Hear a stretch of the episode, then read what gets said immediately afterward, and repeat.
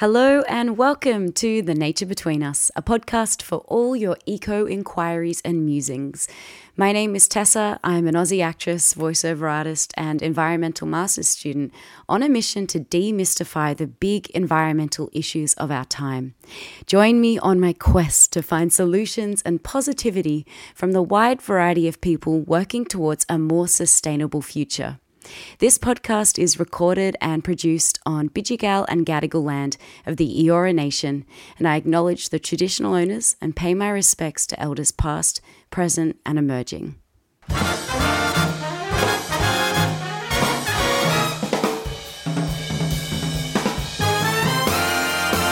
This is episode number 10 and the final chapter of season one of The Nature Between Us. You can't see it, but a tear is slowly dripping down my face. Until I remember, I'm making a season two! Yay! I am going to take a short break, because I need it, to recoup and plan, and an even better season is going to be coming right up in, I don't know, I won't put a number, but sometime. Okay, back to today's episode, which is all about creating art in the climate era, and more specifically, performance art or theatre. And as you know, I'm an actress, so this topic sits pretty close to my heart. I have a real soft spot for theatre and the raw human connection it can provoke. So it got me thinking could it be the answer to climate anxiety? Or even just science communication, or a subtle push for change? Today's guest, David Finnigan, is the perfect person to answer these questions. He is a writer and a theatre maker who works in collaboration with earth scientists to produce engaging performances about climate and global change. Think science communication mashed up with your favorite rom com or drama. His plays include Kill Climate Deniers, You're Safe Till 2024, and 44 Sex Acts in One Week which I had tickets to, but unfortunately it got cancelled because of COVID. But keep your eyes out. I think it's coming back on uh, at Belvoir very soon. Uh, outside of being a playwright, he is also a member of a number of theatre ensembles. There's Boho in Oz, which creates interactive science theatre performances for festivals, conferences, and schools. And then similar international groups such as Coney in the UK and the Sipat Lawin Ensemble in the Philippines. Strangely, I came across David not in a theatre, but he was mentioned in Rebecca Huntley's book, How to Talk About Climate Change in a Way That Makes a Difference. Now, if you've tuned into episode six, you know all about Rebecca and her work and the power of emotions with engagement. And this episode is, in some ways, an extension of that conversation. David and I chat about his plays, obviously, and how he translates scientific research for the stage, how he uses humour, why he was wrong about the fires, the power of theatre, and how we're crossing planetary boundaries. Enjoy!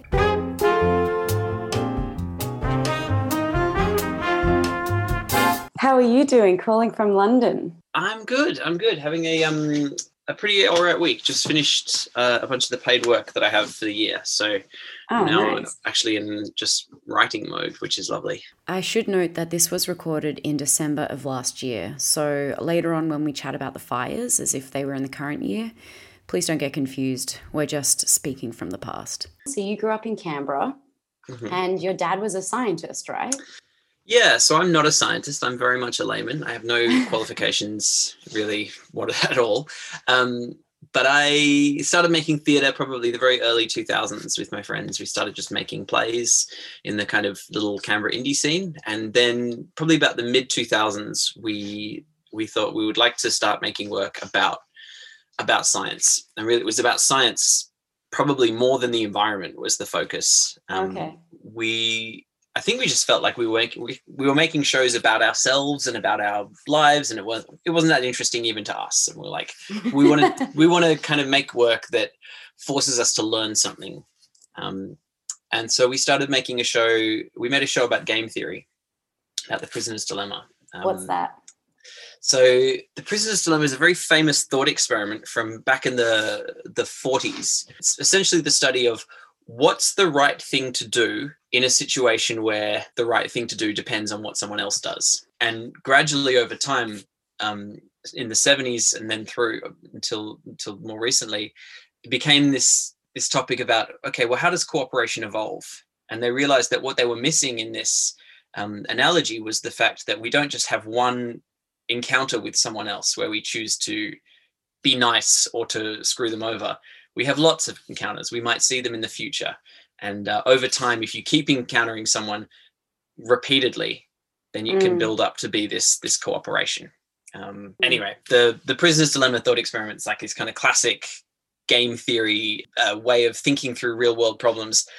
It's also a kind of it comes up a lot in in climate policy because mm. um, a prisoner's dilemma. If you've got a group of people playing this cooperate or defect thing, it's also a case of should we pollute or should we bear the cost of say a carbon tax? you know the the, yeah. the, right thing to do is for everyone to cooperate we all benefit but then if, if everyone's cooperating then we benefit even more if we just defect and and kind of continue to do business as usual while everyone else is you know making the atmosphere cleaner mm. so it mm. becomes this it's it's sort of still used today as a way of kind of thinking through some of the problems around cooperation mm. and did you say so, that you you wrote a play about this? Was that one of your first plays?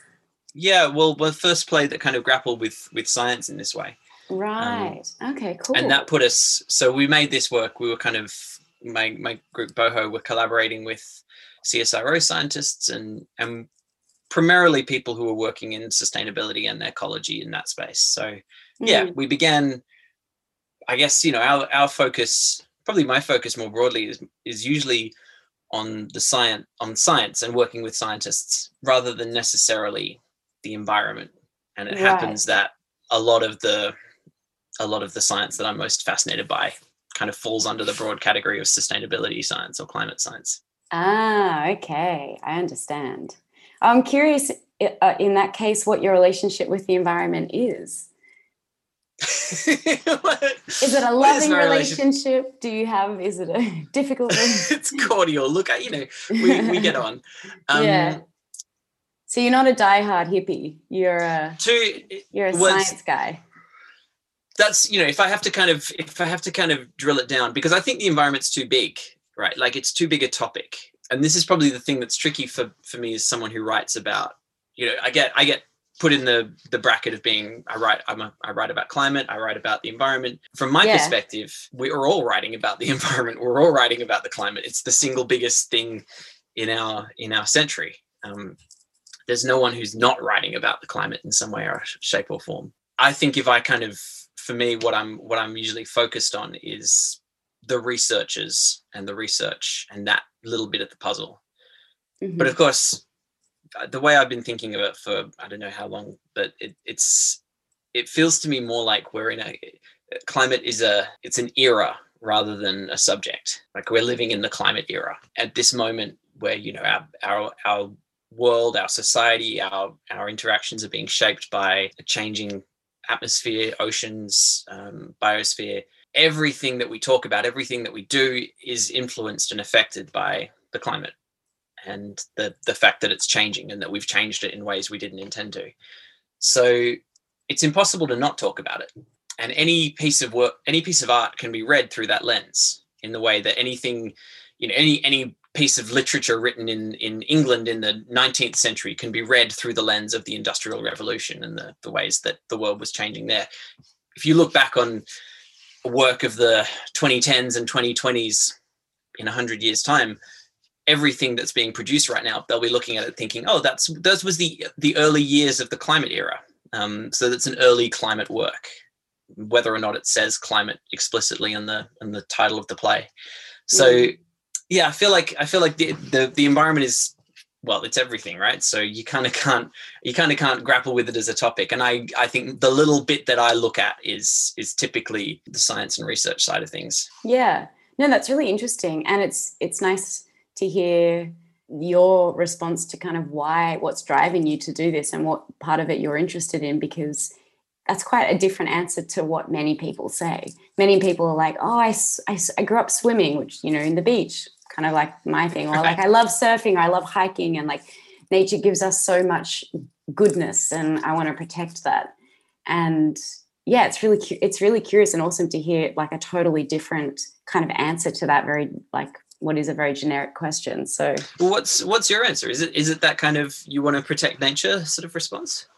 Yeah, I think it's that, and I think it's like it, it just actually like bugs me that people just like destroy it. I'm like, why? Mm. Just don't like you don't have to.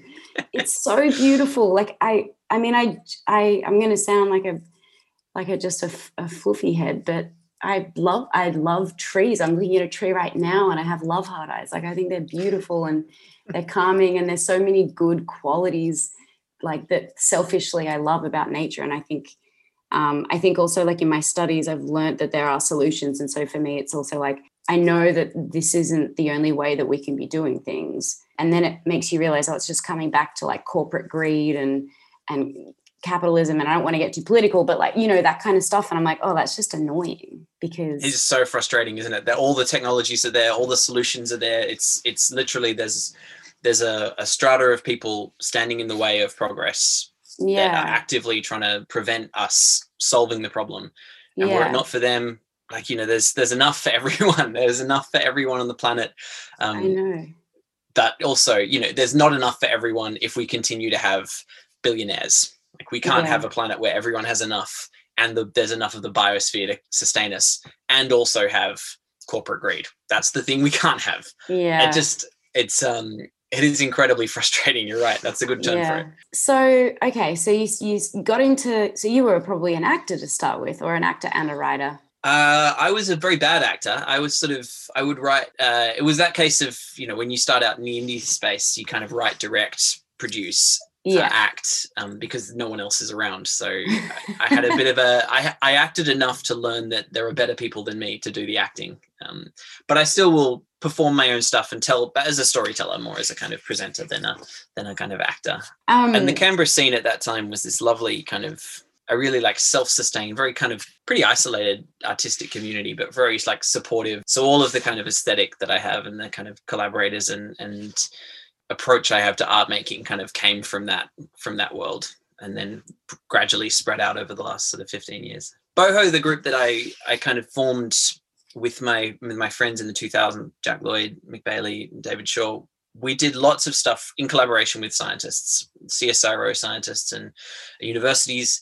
We ended up at the um, University College London making a, a show about climate modeling in 2012, I think this piece that became best festival ever, which was a sort of interactive game performance about system science, complexity, about resilience, and that work we could we took that sort of practice on to collaborations with the Stockholm Resilience Center and with the Earth Observatory Singapore, lots of research institutions where we'd be kind of um, in residence at the research institution and making these shows where we'd be kind of talking with scientists every day and and taking their research and, and putting it into some sort of form, going back to those scientists and saying, you know, how's this? Does this feel like we've gotten close to what you're talking about? And um, and they would say yes or no, and we kind of build these works um, very collaboratively with the researchers.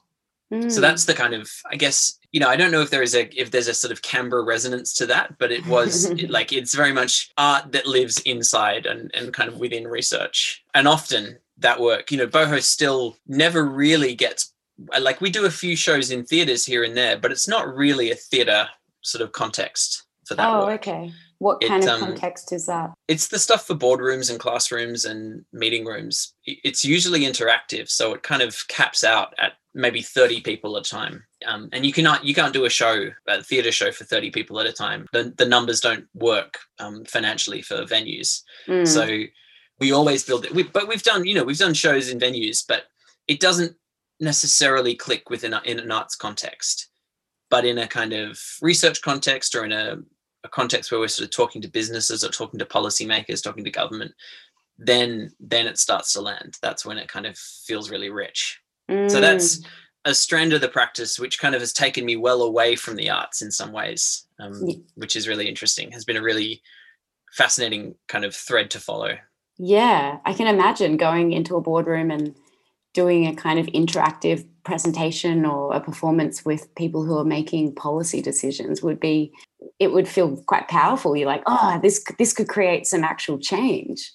That was the idea right? Like that was what we wanted. We kind of thought we could go into i mean we were making shows about climate that maybe yeah 10 15 years ago and feeling like all right we're preaching to the choir Um, oh my gosh, I feel like that, that every day. yeah, and that kind of echo chamber preaching to the choir thing was very 2000s. I mean, you know, it probably still gets put about now, but it very much at the time where we were making it. God, I, I all the time we were having this like we have to stop preaching to the choir. We have to reach across the aisle, and um, I don't know. Maybe back in the 2000s, there was a slightly we had a slightly different understanding of what was driving climate denial and what was driving the kind of lack of progress. Like now, I think it's really easy to see, particularly in Australia, that there are very specific groups, very specific forces who are preventing change. At the time, I think the kind of common understanding, at least with the scientists that we were chatting with, was that people just weren't they didn't really understand. It wasn't that they, it wasn't that it was sort of an active. I mean, there were clearly like you know active deniers and and forces that were preventing change at a policy level. But the idea was, if we can just communicate the science clearly enough to enough people outside our bubble, then change is possible.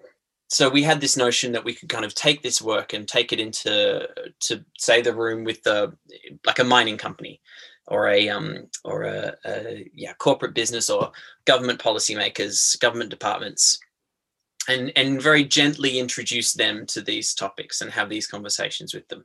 So we very carefully shaped these shows. They didn't include the word climate change. They talked about um, they talked about the environment, they talked about sustainability, but they didn't use words like greenhouse gases that we knew would trigger you know, certain oh, kind of okay. people to be like absolutely disengaged straight away. Yeah, like ding ding ding. Oh no, I'm out of here. exactly.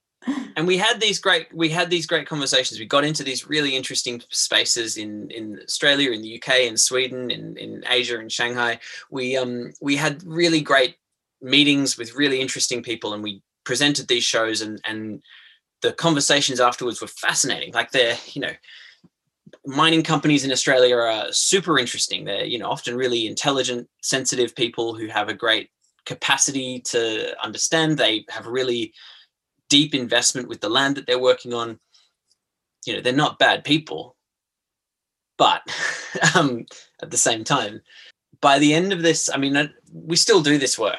We still work in this space, but I think our, our our sort of focus has shifted because it's really clear became we we kind of had to question at a point like are we actually getting in the room and changing these people's minds or even engaging with them or are they kind of co-opting us and using us to sort of appear more mm. open and and then in fact they are like who's actually using who here and at the same time it like i think we and maybe a lot of people let go of this idea that actually what we need is to engage with people across the aisle and, and kind of really, you know, stop preaching to the choir because, you know, what, what we now know as of 2020 is that um, we have a, a huge majority of us in Australia of people that want climate action and we still can't have it. we have 70% of people say they want stronger action on climate change and hasn't made an absolute any difference to our the government and policy. The roadblocks are not people's understanding. Mm. There are mm. there are other kind of um, barriers to getting change. And they're not going to come about by politely engaging one at a time people on the other side of the aisle. Um, or at least that's where I stand now. So yeah, I totally agree. You just made me think of something. I, I saw that you had written an essay recently that was titled "I Was Wrong About the Fires." I feel like that would fit in nicely to where we're where we're at right now with our conversation. Can you elaborate on on that and, and why you thought you were wrong? Yeah, I mean, so my friend Anna from the Stockholm Resilience Center many years ago sort of said uh, she worked a lot with artists. The the Stockholm Resilience Center often would engage artists to do work with them on climate, and she was like, whenever we brought new artists in, um, there would always be this process that people go through. When whenever people kind of really first get to grips with climate change, there's a sort of there's three phases they go through. Phase one is they get really angry and um, and agitated and they want to make it they, they kind of realize the scale of the problem and how how serious it is and how urgent it is and they're like we have to do something. I want to we have to make a change right now. And then phase two is they kind of get deeper into it and they realize how how serious things are and how fucked we are and how how bad things are going to get. Um so like there's this kind of nihilistic phase which people go through where they're kind of like um they almost want things to get as bad as they can get just so that you know politicians and business people have to ad- admit that the problem is real. Um, and maybe also there's like some terrible part of us that's like oh it'd be great just to see it all you know burn down. Um, she's like on the other side of the kind of nihilistic phase you have this despair and this real kind of depression and people just are like what's the point? Nothing's you know, it's not making a difference. Nothing's changing. She's like once you kind of get through all three phases and on the other side then people start to grapple with it constructively that's she's like i have to walk people through all three phases if that's true or not i'm not sure i feel like um, for me, I feel like you kind of move. I move through all three phases at different times, and I'm on my own weird journey, kind of ping ponging between the three. But probably in my more nihilistic moments, I thought in the last few years, you know, looking at the horror, looking at the horrors that are kind of lying in wait for Australia, and you know, I'm from Ngunnawal country in, the southeast. Um, we're facing drought and heat waves in the next few decades in a pretty serious way, and fires as a consequence of that. And I thought, at least if we had a really severe, undeniably climate driven crisis, at least that would get rid of, at least that would remove the kind of pillar of the denial in action, which is that you know these these problems aren't real and it's not going to affect us when mm. we really started to see the kind of colossal damage that climate impacts are going to cause us we would at least acknowledge the problem. We might not begin to address the solutions that we need at the speed we need, but at least that would um, shift that dial and we could at least stop having that stupid conversation. Mm. And then this year happened and it was exactly the horror that, you know, we've, we've been terrified of for decades and it didn't shift the dial at all you know I, there was it felt like there was a, a couple of weeks of incendiary fury scott morrison watching fireworks at the lodge on new year's eve while people in the south coast are kind of hiding on the beaches um, from the fires. And then it passed, and um, the kind of you know the News Corp engine got into gear, and and the culture war machine started up again as it does, and and it doesn't. I don't think it changed anyone's mind. That I don't think it. I don't think that it, it, it, sort of shifted the dial for anyone really who wasn't convinced that climate change was a threat. No one, no one kind of came on board and was like, "Oh yeah, I acknowledge it." And that was kind of confronting because it was a, a like a, maybe a, an article of faith for me that at very least when the disasters really began to hit uh, we'd all be on the same page and we'd all be kind of you know in the struggle together and now it it seems to me more likely that actually we could get that there's no disaster that could happen that's bad enough that'll actually really kind of change people's minds on that front. It won't be the disasters that change people's mind. It'll be other things. People's minds will change. There's no doubt in my mind that you know we're in the last few years of climate denial in the way that we've known it so far mm. but it won't be it, i'd hoped that the, the silver lining from a crisis like this would be that we just be done with that with that denial do you think that's just human like our human brains trying to protect us from like deep depression or anxiety or you know that like that ability to so quickly forget about mm. the trauma that was a year ago and I mean, they, the royal inquiry into the fires, and that came out saying 100% was caused by climate change. Yeah, it's um, a, I mean, it's a it's a great report, and I shout out to all the people who put that together. It's it's clear, it's readable, it's visceral, um, and yeah, not a shadow of a doubt as to what yeah, was driving me. But that came out, and that I mean, I also felt like that even got swept under the rug really quickly because it came mm. out six months later, and there's been a lot going on, and it does feel like what was such a pressing issue a year ago in Australia, because it's about it exactly a year ago now, exactly, has kind yeah. of just like completely been forgotten. Um, it's crazy, isn't it? I mean, there's the the thing that I I do feel like is is part of it, but only part of it. Like that, I mean, I don't I don't know is the bigger answer, but it seems to me that if the problem was something that played in the favor of say the government and the media engine, the the kind of Murdoch press, we'd be hearing about it nonstop. It would become a part of the Australian psyche in the way that you know the Gallipoli myth became a part of the Australian psyche. It, it was convenient to to Billy Hughes at the time and and to the um, the government at the time to make that uh, horrific atrocity and the disaster into a part of the Australian culture. And it is extremely inconvenient for the government at this time to acknowledge the scale and scope of the horrors of what happened a year ago. And so they've just done everything they can to kind of remove it from or just ignore it just to it and mm. um, i think that's i mean that's disorienting right it's left me dizzy you know we have this we have this crisis and this trauma and um and yet the kind of the overarching cultural narrative is we just move on we just ignore it it's not it wasn't that bad it's certainly not convenient for the coalition government to acknowledge how bad it was it only is going to bring light to how how badly they fucked it up Mm. Um, I'd sort of been feeling a bit of that in the UK uh, with COVID. The UK has completely fumbled the response here disastrously. I think we're we're more than sixty thousand people dead, um, and we're we're just coming out of our second lockdown. We're very likely to go into a third lockdown very soon. Um, but you know, we came out of second lockdown with I think twenty thousand new cases every day, and um, whoa, yeah. So that's the numbers at which they were like, "Yep, we're good to leave." The mm.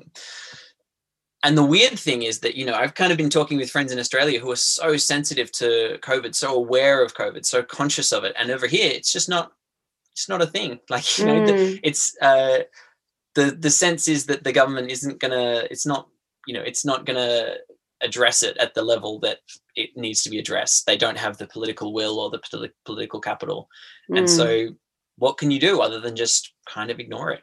And mm. it feels a little bit like that with the fires and, and climate in Australia. Yeah. But that's only part of it, and that's probably not even the main part. I don't know. What do you think? Why why did we why did we let know. go of it? I didn't let go of it. I, I've been thinking about it a lot. But I think it's, you know, I, I do think there's something to do with human behavior and, and trauma. And you can't engage with something that's so, that you feel so powerless against for too long. Like you get exhaustion, like adrenal exhaustion. And that's, I think, what a lot of people felt. And it was compounded by the next crisis and the next crisis. And I think it just kind of like you know, I think people want to have peaceful lives, and fair enough. I want to have a yeah. peaceful life. Like, you want to have a peaceful existence, and you don't want to be constantly anxious and stressed and angry and frustrated and dealing with an issue that you really shouldn't have to be dealing with because it's a it's a it was created by a system that you have no control over really. Yeah. But yeah i think i think that's probably why it's been forgotten. Yeah. Yeah that makes sense to me. And it is true like we are you know we when you sort of sit with the this big kind of issue in this way for too long it does make you feel powerless and it makes you feel helpless and it's distressing and anxiety inducing mm. um, there's always the like there's that kind of you know con- continual question. I'm sure you get this a lot. I get it all the time when in interviews people are like the, the two questions that i get constantly um, neither of which i can answer but but always come up is like how does your work or like how does your work help the like help us with climate it's like what's the you're an artist how does your art kind of help us solve the problem? It's that first kind of very utilitarian question. And the second one is where's the hope or where's the optimism? Mm. um, i don't have good answers for either of them because no one does but i certainly think the for me the thing that has been has provided more kind of optimism or positivity is kind of ignoring that big picture stuff or you know being aware of it but managing how much you take in and then finding something very small and concrete in front of you to tackle preferably with other people that yeah, has community. been you know 100% yeah and then so you can important. kind of see some change you can see some positivity you can see some action but i think yeah if you focus too much on these things that we're powerless against it can become very dispiriting very quickly mm. and then mm. you get into the nihilism in your plays you, it seems like you use a lot of humor um, one of them is titled Kill Climate Deniers. And the next one is You're Safe Till 2024. But they're just the two I've got jotted down in front of me. That's is that a tactic to use to use humor as a way to kind of like, hey, this can be fun. Like I, I can engage you and make you laugh. Uh, I mean, there's no tactics. It's, it's funny because I sort of I, I shared all this stuff about how like I, Boho and I had this grand plan that we would kind of tackle um, we would try and change people's minds by targeting people in boardrooms and making these works that and et cetera et cetera and i really have let that go. I've let all of that sort of tactical stuff go. I don't have a plan. I don't have a strategy. What i do is write about things that fascinate me and write in a way that i enjoy writing. And that usually involves terrible comedy. I write a lot of genre stuff. So i write kill climate deniers as an action film. I feel like a lot of what i write is these sort of hack job versions of Hollywood B movies because that's what I enjoy. That's what I watch. Um, I don't tend to watch sophisticated dramas or, or kind of beautiful narrative masterpieces. I, I read trash and I write trash. Uh, and it happens that the, the trash that I write often has ecology or system science or sustainability science embedded in it because that's what I'm fascinated by and obsessed with. It's it's less tactics, it's more obsession. No, but I think that's clever in a way because it's not, you know, it, kill climate deniers. Like probably, uh, I'm going to say someone who is a climate denier would not go and see that play, but it sounds like it's kind of you're you're weaving in these like you know all of the things about ecology and about um, like planetary changing like changes and all of that kind of stuff into something that is like really easily absorbable and fun and engaging and i think that's really clever cross section of the arts and the sciences thank you i think that was probably not clever in some ways that title that title caused me some problems that piece in fact was was almost against my will thinking i have to write about climate because for years I've been writing about the Anthropocene, global change, all these big, you know, all the big planetary changes. As you know, climate change is just one of the huge changes. It's probably not even the most concerning one. Um, we sort of thinking about what's really, you know, what are really kind of frightening issues for us. Um, what what is the more concerning one? I'd say the rate of biodiversity loss, the rate of extinctions. Oh, right. Okay. I thought you were going to yeah. say something about a different planet somewhere. I'm like, wait. yeah. It's the aliens coming yeah, yeah, yeah. I was like, um, okay, um, good to chat. Bye. No, yeah. We save it till half an hour in before we kind of drop that one. Um, no, it's the, I mean, what are the, the, of the kind of planetary boundaries that we've crossed? Um, the three would be climate change, and the nitrogen phosphorus cycle and which is kind of big plankton blooms in the ocean dead zones in the ocean and the rate of biodiversity loss. And the rate of biodiversity loss is the one that's absolutely terrifying and probably you know if we think about our uh, no matter how badly no matter how much greenhouse gas we put in the atmosphere probably the natural the kind of rock weathering cycle will bring that temperature back down within 100,000 years or so by half in half a million years the the temperature will have returned to normal, assuming that the usual processes apply. But the species that go extinct extinct forever, and the the kind of impact on the ecology, the biosphere that's you know the, what we lose and what we've lost just this year. You know the species of tapir or whatever the the kind of rhinos that we lose, they're never coming back. Nothing is going to bring them back, and that's you know um, not only a kind of moral and ethical kind of uh, horrible legacy, but also um, we're kind of pulling out. We're like, is it? Someone described it as like we're we're kind of um, pulling the unscrewing the screws from the aeroplane while we're in flight. Like they're kind of popping out of it. We don't know if we can survive in a in an ecology which is this denuded of species.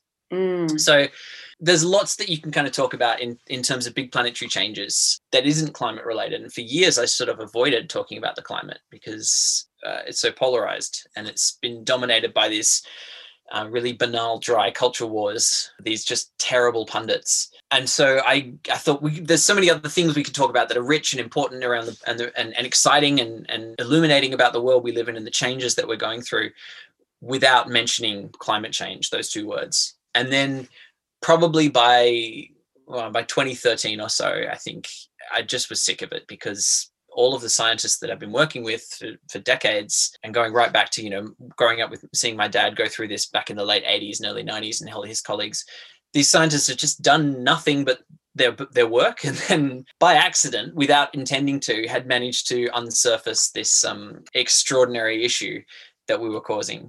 And because they were in one of those rare cases in history where knowledge diverges from power, what they were telling was extremely um, upsetting for the the sort of status quo powers, and it been it's been this horrific case of trying to kill the messenger for for many decades. It's so on it's like it's so unfair and so unasked for, and the, the scientists who get into climate change maybe less so now because it's clear what you're getting into. But back in the day, the scientists who got into climate change didn't ask for this. They didn't ask to be kind of punished and attacked and have their kind of their reputations dragged through the mud. And so it felt like a, when it came to Kill Climate Deniers, it was a piece of being like, oh, I'm just, I'm going to write about this now. I feel like I'm going to, I'm, I've sort of, I've had it up to here and I'm going to mm. say something about it. But now, now we're in the 2020s and it feels like that was a very 2010s work. You know, even though it was only on in a couple of years ago, it premiered and it's had like, I think 10 productions in that time. It was going to have another six. I really mm. feel like we're in a different era now just you know the lines drawn it if we if you did it again now it would be as a period piece. And yeah. so what's your so at the moment you're working on a play that i mentioned already you're safe till 2024 what's what's that one about? So that's a series of pieces. So it's about it's it's six shows. Um, so i'm making a new show every year uh, with ruben my musician colleague. We're making a new show every year until 2024 Um, so we started last year. Uh, we made a show which was just called You're Safe Till 2024, and it was about I interviewed about 30 different scientists and asked each of them what's the biggest change happening in the world today, and um, and they they told me all these incredible stories about um, the great acceleration, what's happened to chickens over the last 70 years, about um, plastic pollution, and and kind of the the strange fact that you know each of us here and now, you and I, as we're talking, are more full of plastic than any oh. human being in any generation before us in the history of the planet. I don't want to um, think about that. It's terrifying. Ah, it's this strange thing. Anyway, it was a, it was a really fascinating set of conversations, and um, yeah, just that moment. And it was about it was about how we process the how we process the crisis too. So it was all about what is it? What's the sort of yeah psychological journey that we all go through? Um, what does it feel like to be you know you and I right now breathing air that has more parts per million carbon dioxide than any any human before us in in human history. Like we're in it right now. This is what it this is what it feels like. I feel like for many years i had this sensation of like climate change is coming. Climate's on its way. The, the crisis is approaching. And of course now it's really clear that we're in it and and also that we've been in it for a long time. We've been in it since since before we were born. The crisis kind of started long before we were born. It will continue long after we're, we're dead. Like we're in crisis we were born in the crisis and crisis is all we know. So what will it feel like? What will it feel like to be in climate change? This is what it feels like. And and how do you kind of process that? How do you kind of unpack that? So each each year you're going to make a play kind of surrounding those concepts and those notions.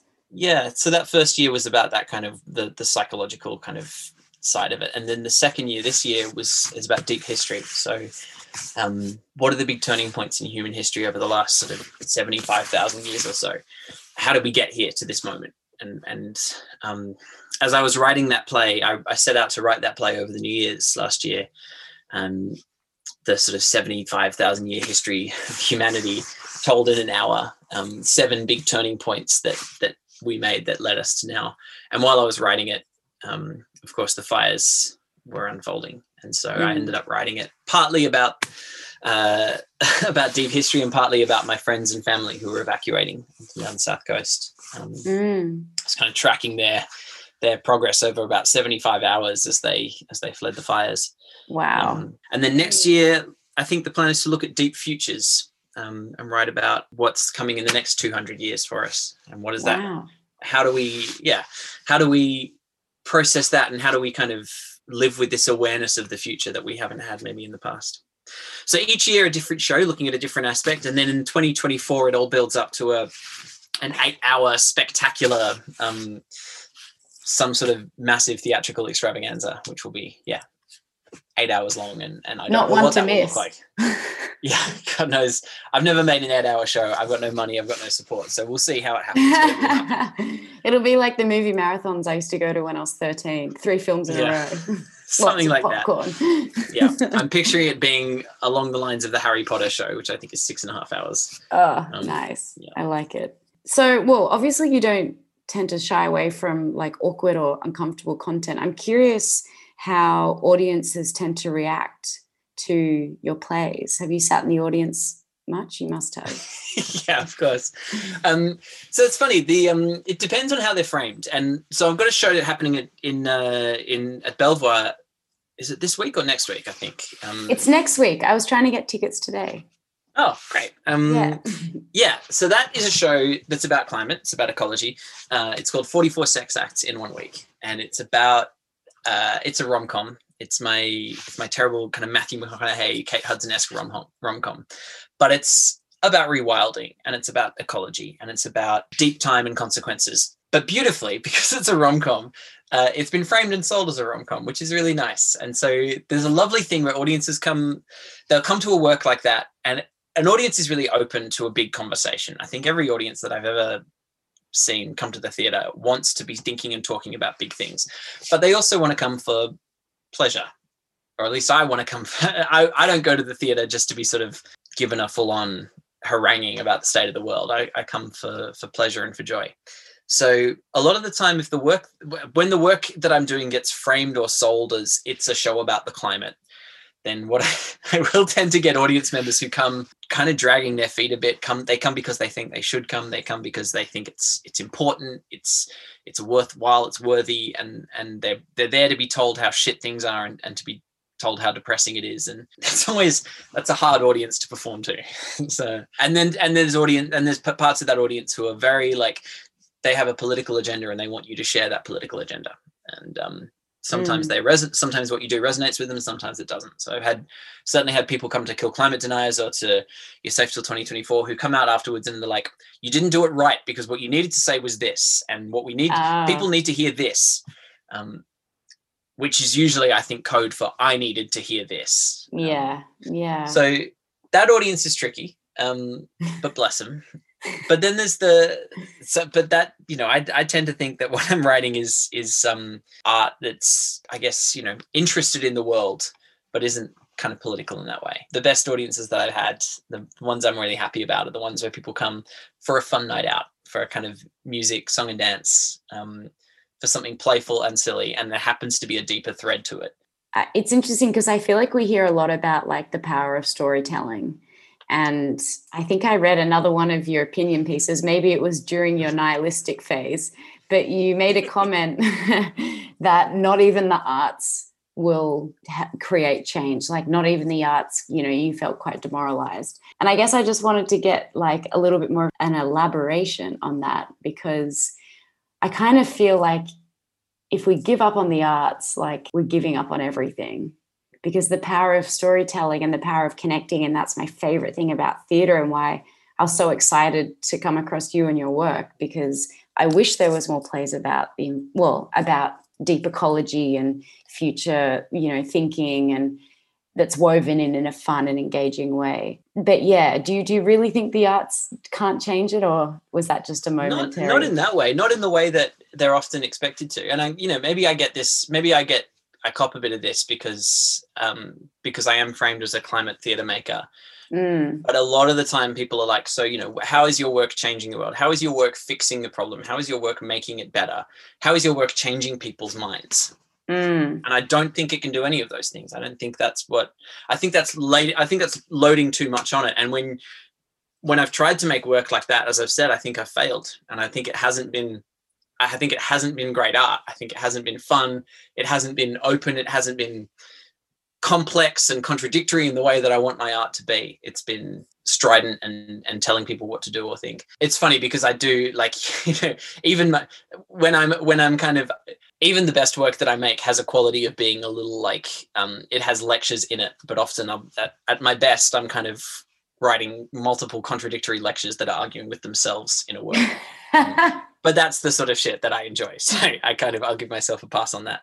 But um, no, I don't think art can change minds in that way. I think everything that you've just said though that it can and should do, um, I agree with. It's uh, but probably what I would what I would hope for from art about the environment and about about climate and about ecology is that it's a space uh, art is a place it's a gathering place i mean theater particularly is a is a place where you're gathered with a group of people live in a room to sit with something to sit with something that's maybe bigger and harder and more more intense than you would want to sit with by yourself. I think being in a room with 50 or 100 other people for an hour you can collectively process something that if you sat on your own scrolling in your phone in the dark um, reading newspaper articles about it would feel pretty uh, horrific but even this for me there's something about being in a room with a pe- group of people and acknowledging like here's the thing that we're all feeling. We all feel helpless. We all feel that shared helplessness.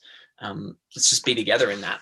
That's hmm. um, at its best too i think art can can slow down and fragment some of the um, some of the thinking that we're using and just allow us to see and sense how we're processing these um, these real world issues. And uh, and by kind of letting us see that it can kind of let us step outside those processes for a moment and kind of reflect on them. That's yeah. uh, and that's that's a lot. Like i think that's actually a huge amount. Um, it doesn't what it's not going to do is it's not going to change people's votes. It's not going to um, it's not going to shift the dial on people's spending habits. It's not going to kind of you there's no artwork that's going to be measurable in like opinion polls the like about voting preferences the week afterwards. I don't believe that. And that's the that's the measure we try and apply to art. This very utilitarian socio-political lens that we look at art through which I think it fails that. I think that's a I think it's a bad I think it's a, a, a, bad thing to do to art and it's a bad thing to do to artists or at least it's it's been a bad thing to do to me to, to mm. um, well yeah asking you know, asking someone how, how is your work changing minds it's kind of like well I don't know I'm not asking people when they walk out the door like have you changed your mind yet and literally a lot of the time you know for funding bodies and for someone, on they will say well how are you following this up and you know what's the what's the kind of method that you've got to to survey people or etc there's mm. there's there's a place for that kind of work. I don't think it's in I don't think it's in my theater. I don't think it's in the sort of work that I'm creating because I'm obsessed and fascinated by this topic, right? Like I'm I'm so curious about it. We're living in this extraordinary like unique moment in the history of the planet. Like no at no point in the whole four and a half billion years since the earth has formed has there been a moment where one species has been responsible for more than like half of the biosphere's energy flow passing through it that's mm this incredible kind of tipping point on so many on so many levels and and the, the world is changing and attitudes are changing and our attitude to climate is drastically shifting. You know on a day by day or week by week basis nothing's changing. And yet if we look globally at what's happened in the last 10 years the dial has shifted hugely. I mean i think you know the greta thunberg and the school strikes and extinction rebellion that emerged about two years ago. And that's you know in those two years, that's already driven a huge push of for kind of um, a political shift.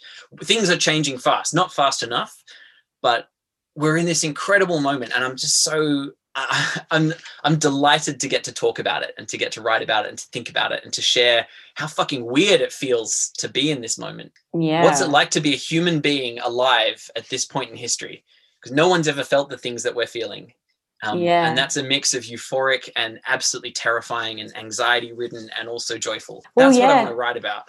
Issues like climate change, like it is quite, it's quite dense and philosophical because in one, you're not just trying to process facts and figures, you're also trying to process the concept of like mortality and like you're saying, like mass extinction of things that you love. And again, I think that's why it's a difficult topic to engage with constantly. Mm. Yeah we do i mean we don't do ourselves any favors in the way that we frame it we framed it typically as a scientific problem for many for, for decades in a way that sort of left, has left people feeling if they don't have a scientific background they don't feel confident to engage with it and god knows i've been in enough kind of conversations or meetings where people it becomes this exchange of talking about climate is basically throwing back and forth bad news stories until you're both too depressed to keep going. That's that's the climate conversation as we have it. That's one and that's one version of it but the other factor of it is what it feels like to be in this moment and how it feels to be scared and alive and and kind of conscious of the changes that we're going through and the the sense of connectivity that we have mm. and i don't think previous generations had this awareness that we are all so tightly tied together as we have you know right now in a in a world that shut down in the space of a fortnight over march a whole planet basically two-thirds of the world's population went into some sort of shutdown in one moment because of this uh, drastic interconnection this this sort of I mean, we we couldn't be living with the more direct consequences of our relationship with nature when we've got a, a pathogen that emerged from a kind of um, human habitation imposing on bat habitation, imposing on like you know different kind of food chains that hit transport supply chains that kind of just drastically uh, overwhelm healthcare systems. We're kind of in this incredibly tightly connected complex system of human and nature and and that's left us feel like how that leave you feeling it's extraordinary like it's a really it's an incredible thing to get to process and an incredible thing to write about and think about. The it's political like, lens that gets layered over it is often like the, the least interesting part of it for me. It's important. It's very and and god knows like like there's so much that we can and should be doing politically but it's always felt like a bit of a dodge to me that to throw it to artists to kind of be in any way spokespeople for that side of things. You just meant like all of all of that kind of description and of, of everything that it is is so nuanced do you ever find it hard to kind of like i mean i guess from everything you're telling me it's not like you come in you come in writing a play with like this like strict objective so it sounds like you're kind of doing what you enjoy and what you find interesting, which is why it's so engaging and um, and great. But do you ever find it hard to try and like capture all of that nuance and mash it into like something that is watchable and then also I guess will sell tickets because you do need to get people bums on seats. you know, like people need to come and pay the money. yeah, exactly. No, that is the that is the tricky bit. The the writing something people want to come and see. So yeah, and I think this is where writing for theatre is a particularly interesting challenge because, or writing for probably writing for film and writing for theatre are, are similar in this way. People who are say non-fiction writers who write books that's a whole different there's a whole different space to be kind of creating work the the amount of what you can say and the depth you can go into the connections you can draw the detail you can go into is vastly different. In a theater show you can't barrage people with the kind of fine-grained nuanced scientific referenced papers for you know an hour and a half. People will trying to get people to drink from a fire hose. It's too much. Um, so how do how do you tell this story? What are the what are the sort of the ways into to sharing these ideas and the image is like connecting the image to the ideas is the job like that's the that's the craft of playwriting that's the thing that i spend you know most of my brain power in a in a creative space is that process of connecting the fascinating sort of science um, and research that I'm obsessed with to theatrical images that I'm also excited by that resonate with each other. Mm. And the thing that I write, like the thing that I'm obsessed with and, and love writing is is genre stuff. It's it's trash fiction genre. So, you know, if you if you make it to 44 sex acts next week, you're gonna see like it's a rom-com. It's a classic love story um, between two mismatched people who who are, you know, thrown together by circumstances, and maybe there's a bit of a spark that develops between them. The play has to work at that on that level. It has to be a satisfying piece of genre. Um, it has to be pleasurable and, and, unexpected and fun in that way.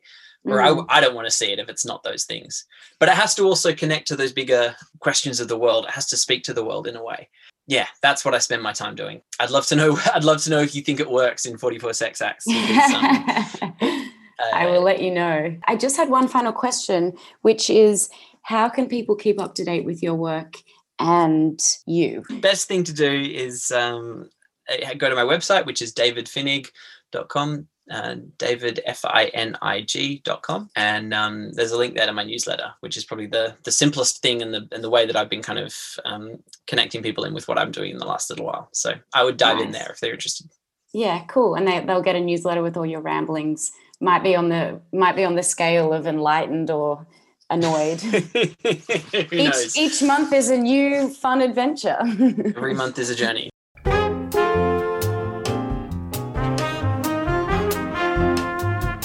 So that was episode number 10 with David Finnigan, the last episode of The Nature Between Us. How exciting, but also sad. Um, as David said, you can subscribe to his newsletter at his website. Um, I guess this is the part where I tell you to subscribe one final time until season two and follow along on socials at the Nature Between Us podcast on Instagram and that's all there is, actually. I don't have a Twitter, uh, don't have a Facebook, because who does that anymore? Uh, there's going to be a bit of a gap, obviously, between now and the next ep when the new season launches. But if anyone has any requests or suggestions for topics or anything, you can just DM me at the podcast Instagram and um, I would love to hear from you. Honestly, it would be it would be thrilling to uh, to hear feedback or or really just just anything. Um, I guess that's all from me until until season two. Thanks for listening.